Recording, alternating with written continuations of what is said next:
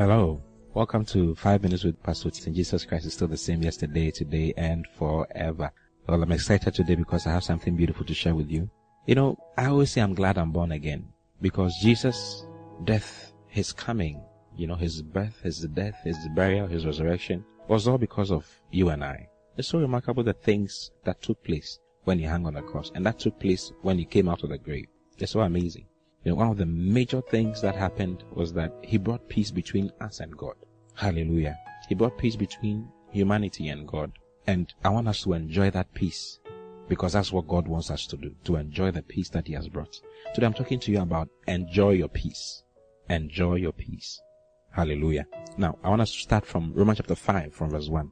It says, Therefore, being justified by faith, we have peace with God through our Lord Jesus Christ. Now, this is the peace that comes as a result of our believing in Christ Jesus. When we believe in Christ, we are justified. And because we are justified, our sins are forgiven, and hence we obtain peace between God and ourselves. You see? So when you read in 2 Corinthians chapter 5, he mentions the fact that God was in Christ reconciling the world to himself because the world was at loggerheads with God. But through Christ, he has reconciled us to himself. There's peace now. Now, this is not the kind of peace I want to talk about. Okay? There's another one I want, I want us to see today. And it's written in John chapter 14 verse 27. Now, this is Jesus talking to his disciples. And I believe you and I are his disciples. Because you're born again, we are his disciples now. He said something to them. He said, peace I live with you. This was when he was leaving. He said, my peace I give unto you. Not as the world giveth, give I unto you. Let not your heart be troubled, neither let it be afraid. Oh, hallelujah. He said, peace I live with you. Now, the, the Greek rendering is, peace I bequeath to you. This is the inheritance that Christ has left for us. Peace. He said, my peace I give unto you, not as the world giveth. He gave this peace to us when he was leaving. He says, not as the world giveth, give I unto you. Then he says, let not your heart be troubled. You see, the world can promise you peace, but your heart will be troubled. This is inward peace. A peace that comes from within. A peace that is ununderstandable. He says that make all your requests known unto God. Then he says, and the peace of God that surpasses all understanding shall mount guard over your hearts.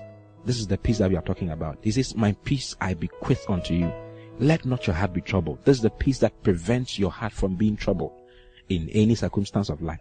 Then he says, let it not be afraid. Oh, hallelujah. So when your heart wants to be troubled, tell him, I have received the peace of God. I enjoy the peace of God today for my life. Now go to John chapter 16 verse 33. He says that these things I have spoken unto you. This is Jesus talking again. That in me you might have peace.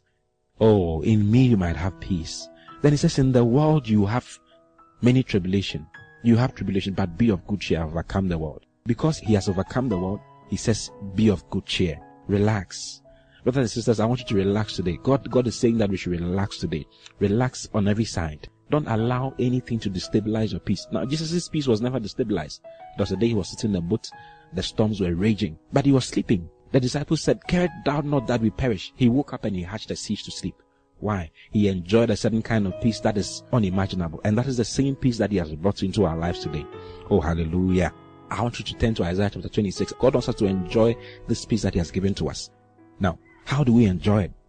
Go to Isaiah chapter 26 verse 3. Isaiah chapter 26 verse 3 shows us how to enjoy it. How to take advantage of it. It says, Thou will keep him in perfect peace whose mind is stayed on thee because he trusted in thee. Thou will keep him in perfect peace. The word is shalom shalom. The Hebrew word is shalom shalom. Thou shalt keep him in perfect peace. Now this peace is the peace that produces prosperity. Is the peace that produces greatness and grace on every side of life. It says you will keep him in perfect peace. How? whose mind is stayed on thee. All you need to do is to keep your mind stayed on him. Don't let anything take your mind and your attention off him. He said, my son, attend to my words. Just keep your mind on him. He says that he has overcome the world. Believe it and keep your mind on him. Keep your mind stayed on him today. That is how to enjoy his peace. The more you stay your mind on him, the more peace you enjoy. I see you enjoying peace that produces prosperity on every side of your life today.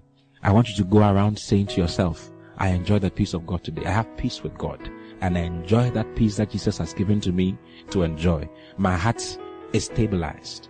My heart is not troubled. I refuse to let my heart be troubled. In the name of the Lord Jesus. Refuse to let your heart be troubled today. God bless you. I love you with all of my heart. See you again tomorrow. Bye bye.